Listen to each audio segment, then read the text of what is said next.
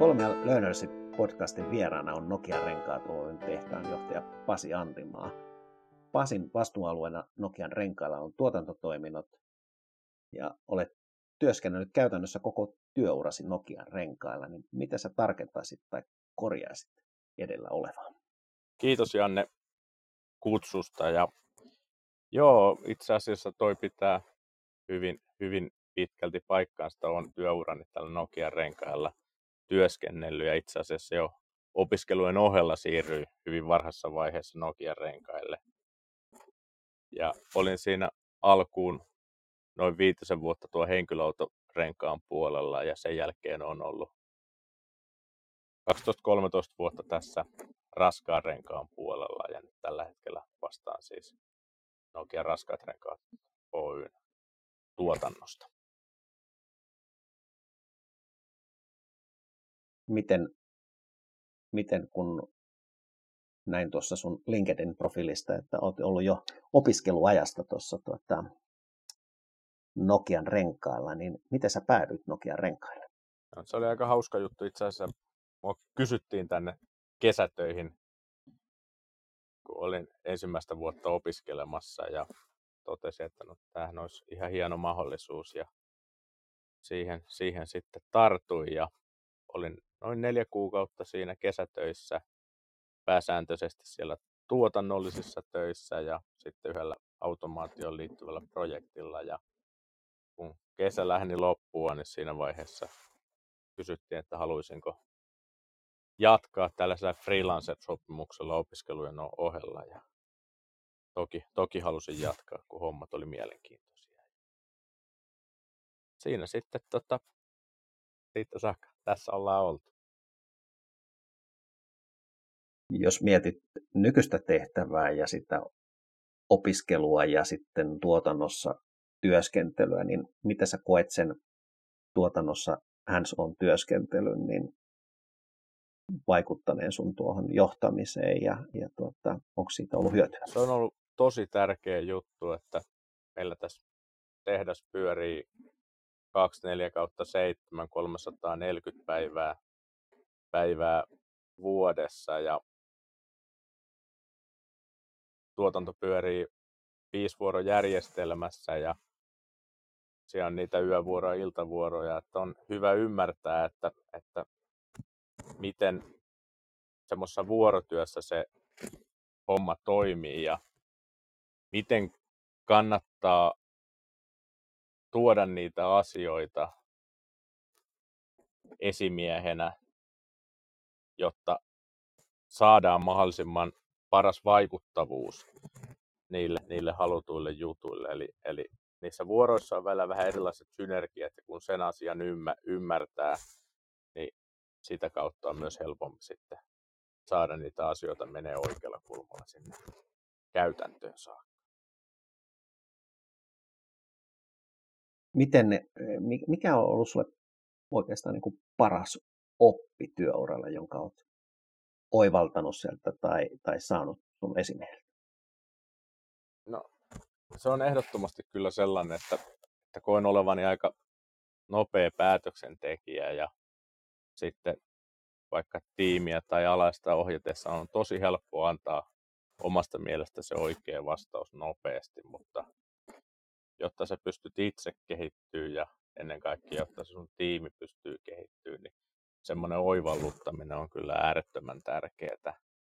Eli ohjailet kysymyksillä sitä tiimiä, tiimiä oikeaan suuntaan ja sitten yhdessä, yhdessä löydetään ne, ne oikeat suunnat. Ja jos tämän olisi ymmärtänyt siinä vaiheessa, kun oli ensimmäistä kertaa esimies tehtävissä, niin olisi kyllä, olisi ollut kyllä huikea hieno juttu. Että paljon täytyy vettä virrata ennen kuin ennen kuin sen asian, asian ymmärsin. Jos, jos vähän vielä muutama sana tuosta Nokian renkaasta, koska tietysti varmasti kaikille suomalaisille tuttu yhtiö, mutta tuota, millainen yhtiö Nokian renkaat oikeastaan on? Ja jos mietitään sitten sun aluetta, niin minkälaiset tavoitteet sulla on seuraaville vuosille? Nokian renkaathan tunnetaan maailman parhaista talvirenkaista ja, ja ollut maailman ensimmäisen talvirenkaan valmistaja ja pitkät perinteet siinä talviosaamisessa. Ja, mutta entistä enemmän nyt ollaan, ollaan niin kuin laidasta laitaa erilaisissa renkaissa mukana. Ja oma vastuualue liittyy näihin raskaisiin erikoisrenkaisiin, johon kuuluu metsäkonerenkaat, maatalousrenkaat, kaivos- ja satamarenkaat ja kuorma-autojen bussien renkaat. Ja meillähän on, on tässä mielenkiintoinen haaste menossa, eli, eli tällä hetkellä tehdään tämmöistä tuotannon investointiohjelmaa, jossa, jossa tähän Nokian tontille tullaan investoimaan noin seitsemänkymmentä miljoonaa euroa ja samalla kasvattaa tuota meidän tuotantokapasiteettia noin viisikymmentä prosenttia. Tässä ollaan sen hankkeen kutakuinkin puolessa välissä tällä hetkellä. Okei, ja tuossa juuri toinen päivä kymmenettä julkaistiin tehtaan avajaiset U S A:ssa.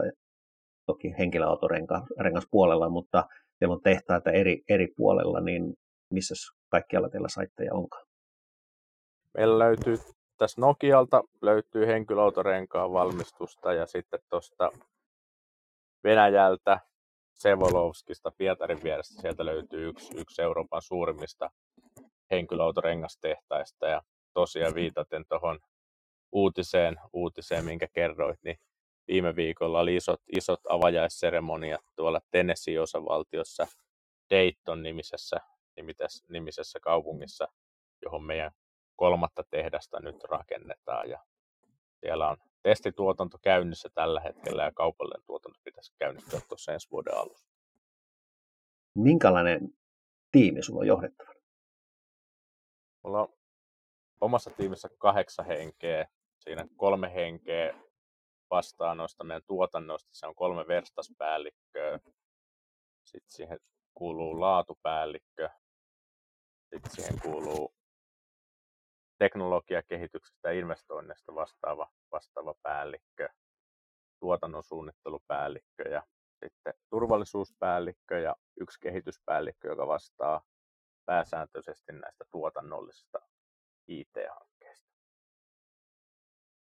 Sitten meitä kaiken kaikkiaan tähän tuotantoorganisaatioon kuuluu noin kaksisataakaksikymmentä henkeä tässä Nokia. Miten, miten teillä niin kun siellä teidän uutisissa on myöskin nyt ollut juttua huikeista tuloksista työturvallisuudesta, niin miten teidän johtamisessa, niin, tai tämän asian johtamisessa Liini on näytellyt roolia? Kyllä se on ollut siinä tärkeässä osassa, eli me kaksituhattaneljätoista todettiin, että, että meillä on niin kuin turvallisuuskulttuuri, mutta se ei toimi parhaalla mahdollisella tavalla ja tähän nyt halutaan lyödä lujasti lisää panoksia. Ja sitten tuossa esimieskunnalla pidettiin pientä ideointia, että minkä näköisiä juttuja meidän täytyy tehdä ja laajennettiin, laajennettiin osallistujakuntaa ja tehtiin semmoinen tiekartta meidän turvallisuuden parantamiseksi. Ja aika nopeasti saatiin tuloksia aikaiseksi, jonka jälkeen sitten alkoi pieni vastatuuli, että nopeasti saatiin puolitettua meidän tapaturmataajuus, mutta sitten pysyttiin kohtuullisen pitkään samoissa lukemissa. Mutta sitten taas siitä eteenpäin niin aika kovalla, kovalla käyrällä saatiin asioita ja mittareita parannettua kohti nollaa. Ja tosiaan viime viikolla sitten juhlittiin, juhlittiin päivää, jolloin tuli vuosi täyteen edestä poissaoloon johtaneesta tapaturmasta. Kyllä. Miten, miten niin teillä, jos miettii teidän kulttuuria ja tuommoisia isoja onnistumisia, niin sanot tästä juhlistamisesta, niin onko se teidän kulttuuriin liittyvä tapa?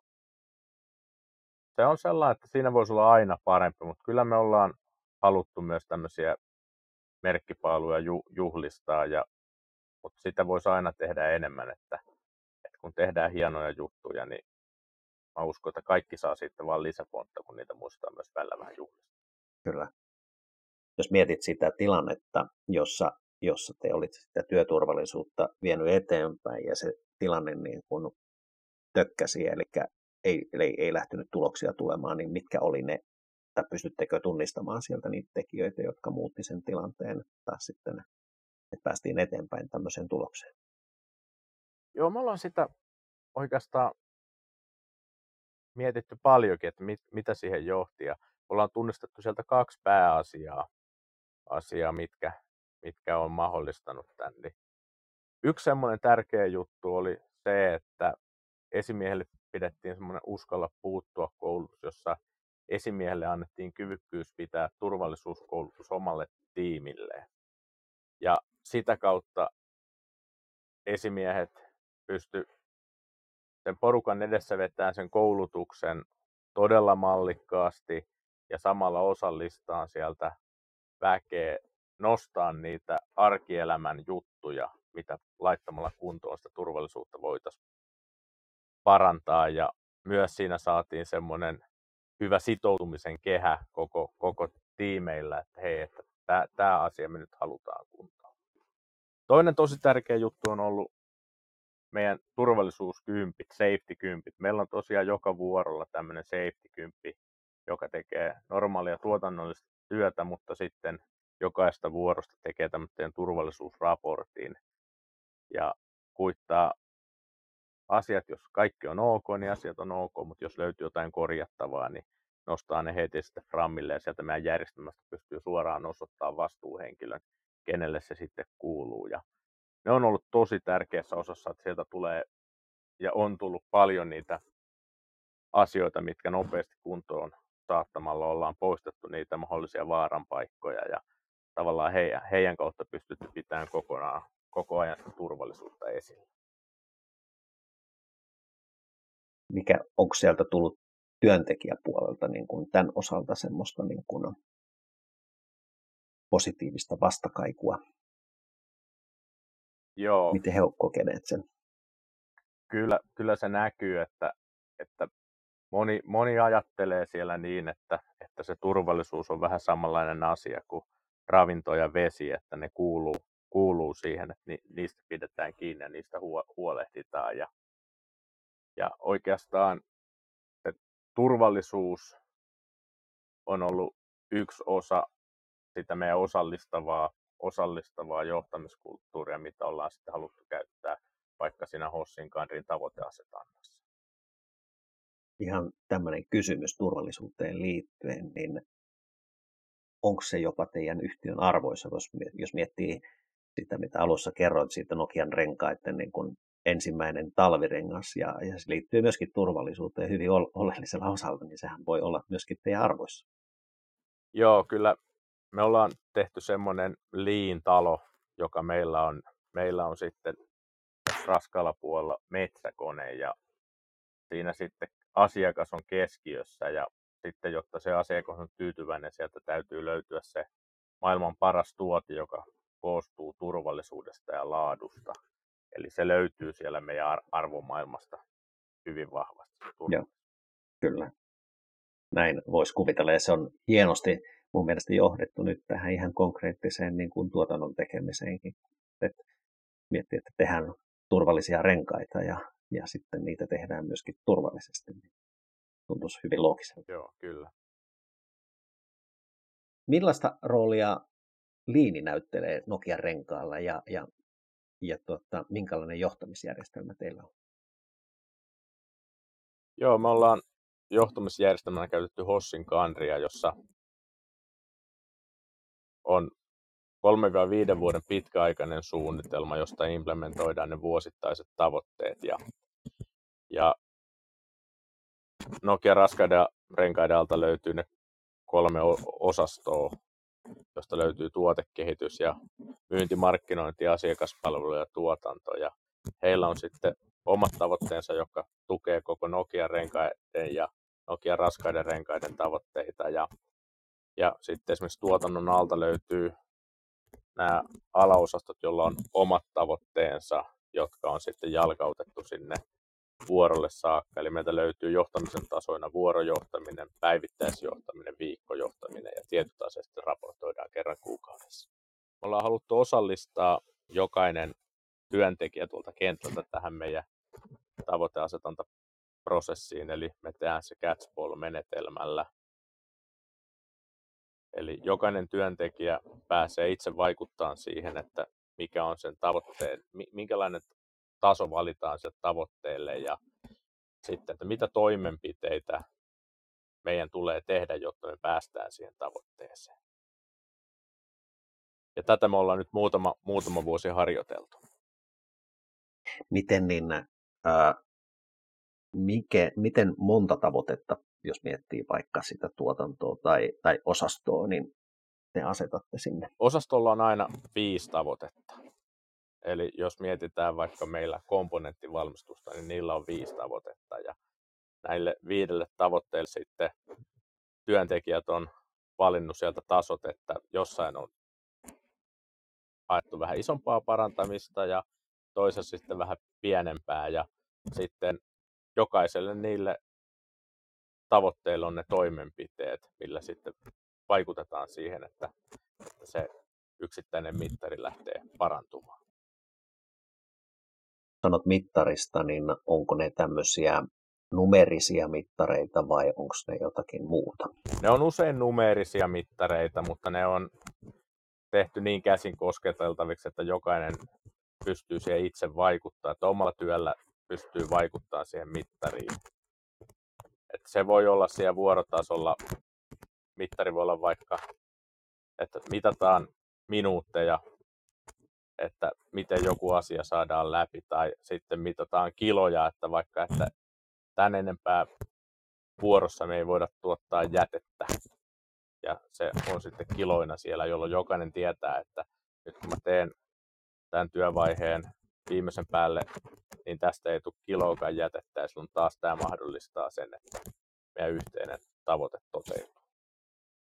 Kun te asetatte sitä mittaria, niin onko se onnistuminen se sata prosenttia vai onko onnistuminen, jos päästään kahdeksankymmentä prosenttia?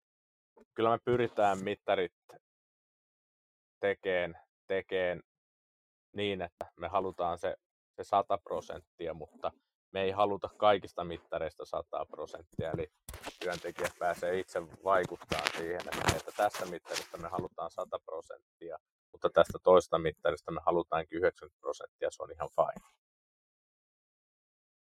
Joo, kyllä.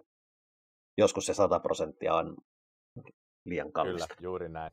Niin sanotusti, että, että ne viimeiset prosentit voi olla aika, aika kovia, kovia saavuttaa, mutta että Mutta joka tapauksessa siis teiltä tulee sieltä niin kuin ylätasolta, tietysti niitä ylätason tavoitteita, mitä asetella, asetetaan, mutta se kierräytetään sieltä niin kuin ihan lattiatason kautta ja jokainen pääsee vaikuttamaan niihin henkilökohtaisiin. Niin tuleeko sieltä semmoista niin kuin myöskin palautetta ylöspäin, että vaikka että tämä tavoite on nyt mahdoton tai, tai muu, vai uskalletaanko siellä niin kuin lähteä tavoittelemaan suuria, suuriakin tavoitteita? Toki se uskalletaan, mutta se meidän jatkuva parantaminen perustuu sellaiseen noin viiden prosentin keskimääräiseen vuosittaiseen parantamiseen. Ja se on tehty niin, että meiltä löytyy semmoiset taulukot, josta sitten työntekijät valitsee sen tason, mitä lähtee tavoittelemaan. Ja kun me lähdettiin harjoittelemaan tätä muutama vuosi sitten ekaa kertaa, niin toki siellä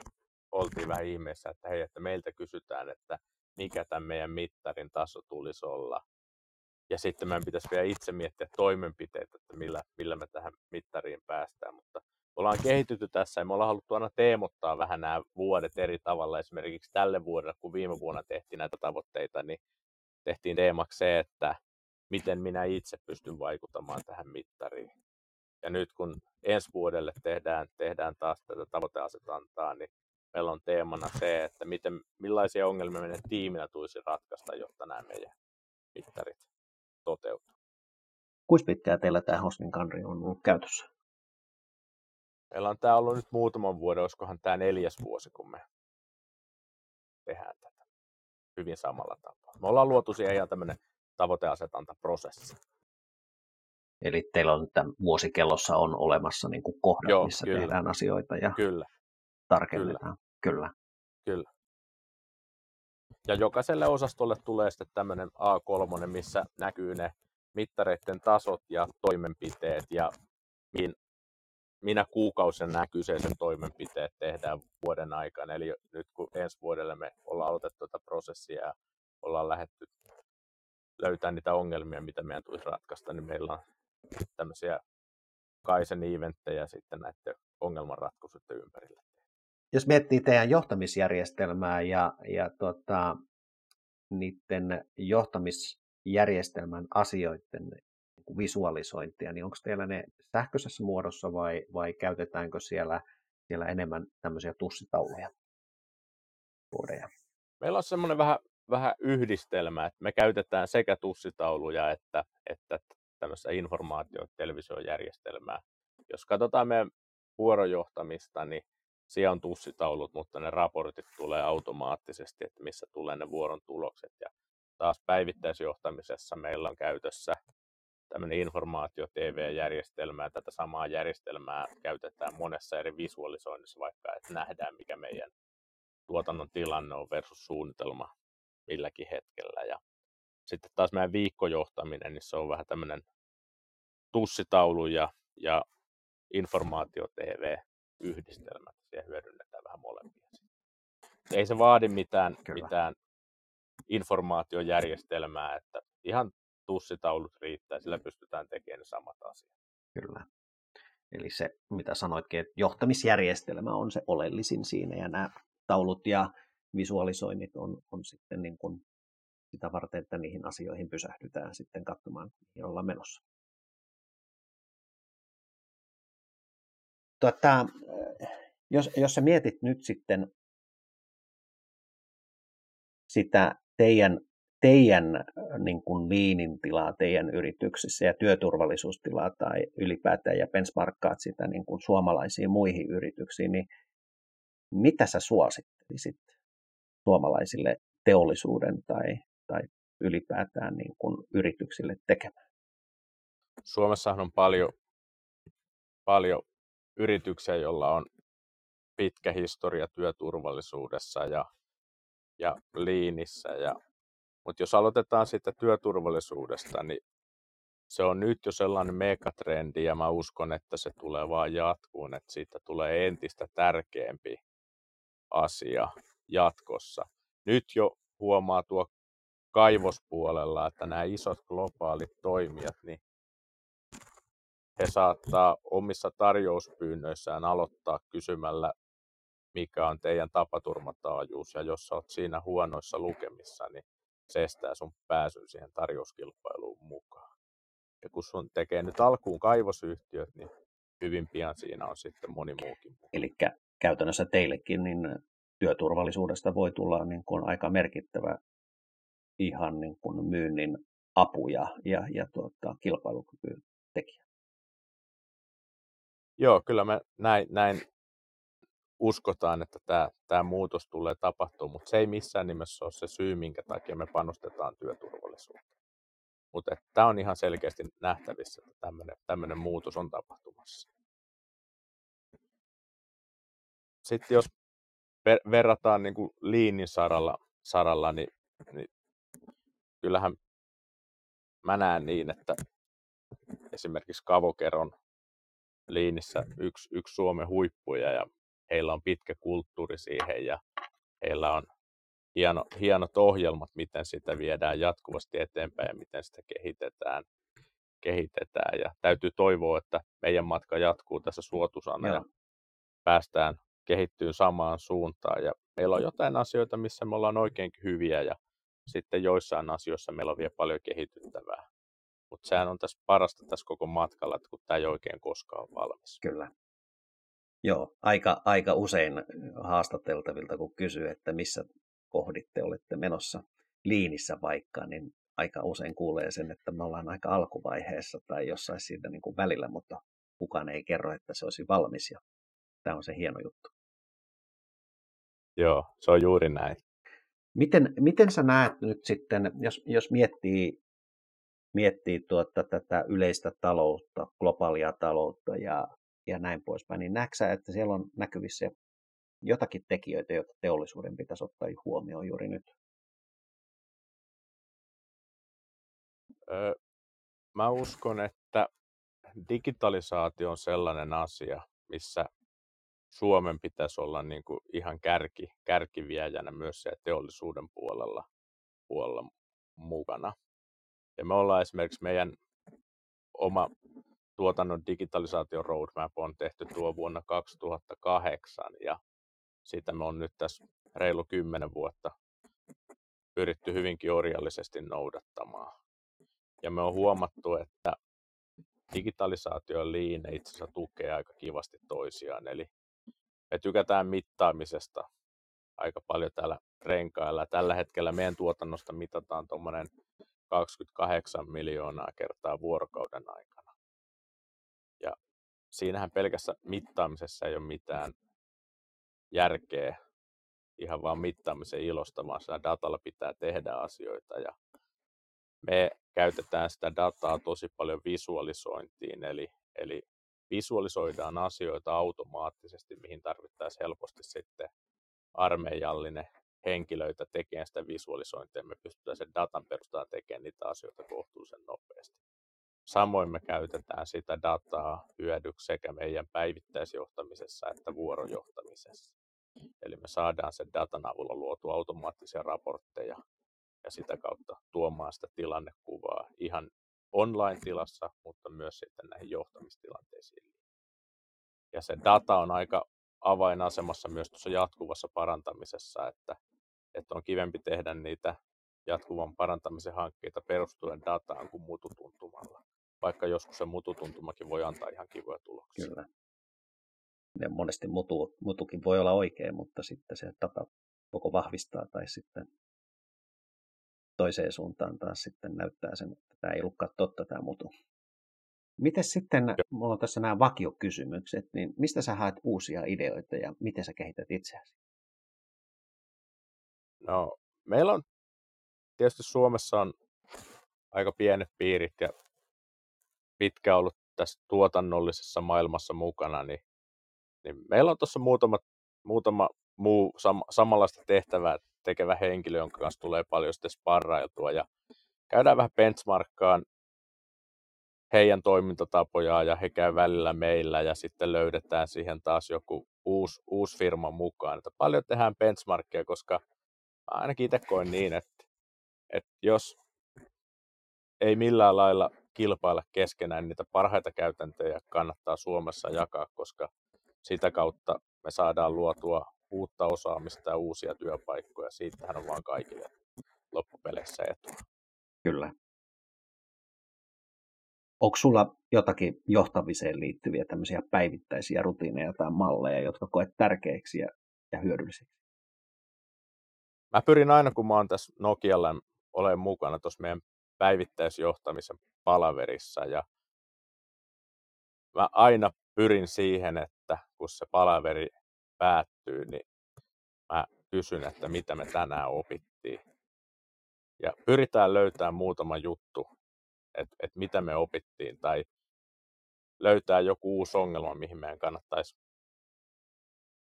lähteä, lähteä löytämään niitä ratkaisuja niin, että joka päivä me opittaisiin entistä paremmiksi. Se on semmoinen, mitä, mitä toivon, että on pystynyt tuomaan tähän organisaatioon ja että sitä on lähdetty sitten viemään myös eteenpäin.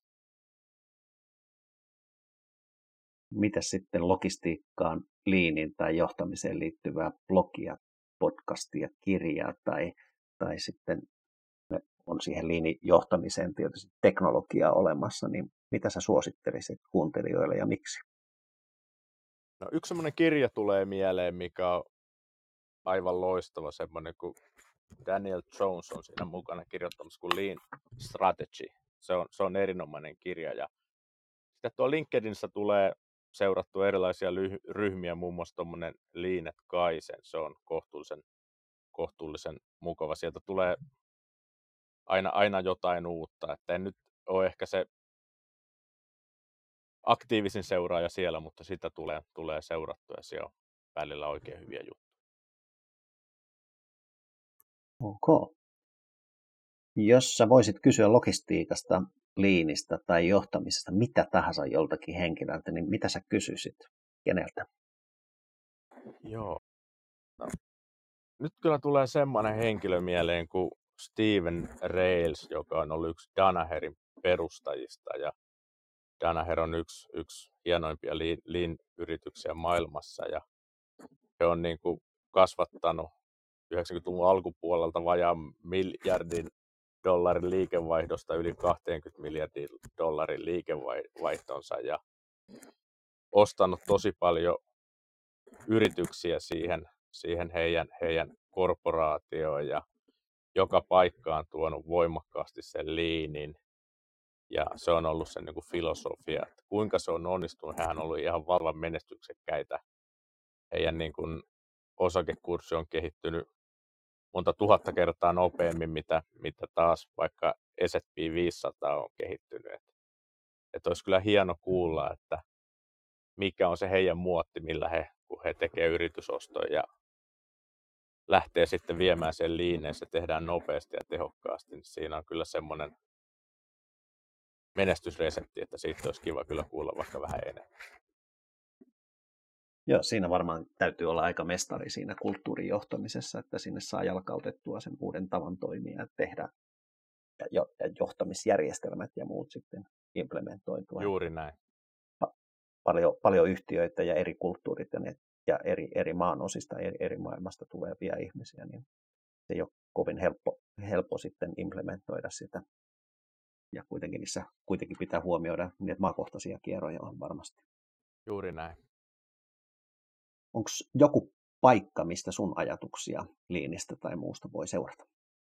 No, jonkun verran tulee LinkedInin jotain päivitettyä, mutta ei kovin aktiivisesti. Et kyllä mä tykkään siitä semmoista niin kuin face-to-face sparrailusta ja tänne Otetaan, otetaan mielellään Leanistä kiinnostuneita vierailulle ja kerrotaan, että missä me ollaan onnistuttu ja missä oltaisiin voitu tehdä asioita toisiin. Ja sitten toivotaan aina, että päästään sitten vähän vastavieraille, että voidaan taas oppia vähän lisää. Että, että jos, jos jää kiinnostaan, että mitä me ollaan tehty, niin ei muuta kuin rohkeasti vaan puhelinta kouraa soittamaan. Järjestetään benchmarkkia. Kunhan saadaan vastavuoroisesti sitten myös benchmark. Molemmat osapuolet voi kehittyä. Hei, kiitos mielenkiintoisesta ja antoisasta haastattelusta, että tästä varmasti kuulijoille jää, jää niin kuin mietittävää ja, ja tuota, uusia, uusia kehittämisideoita.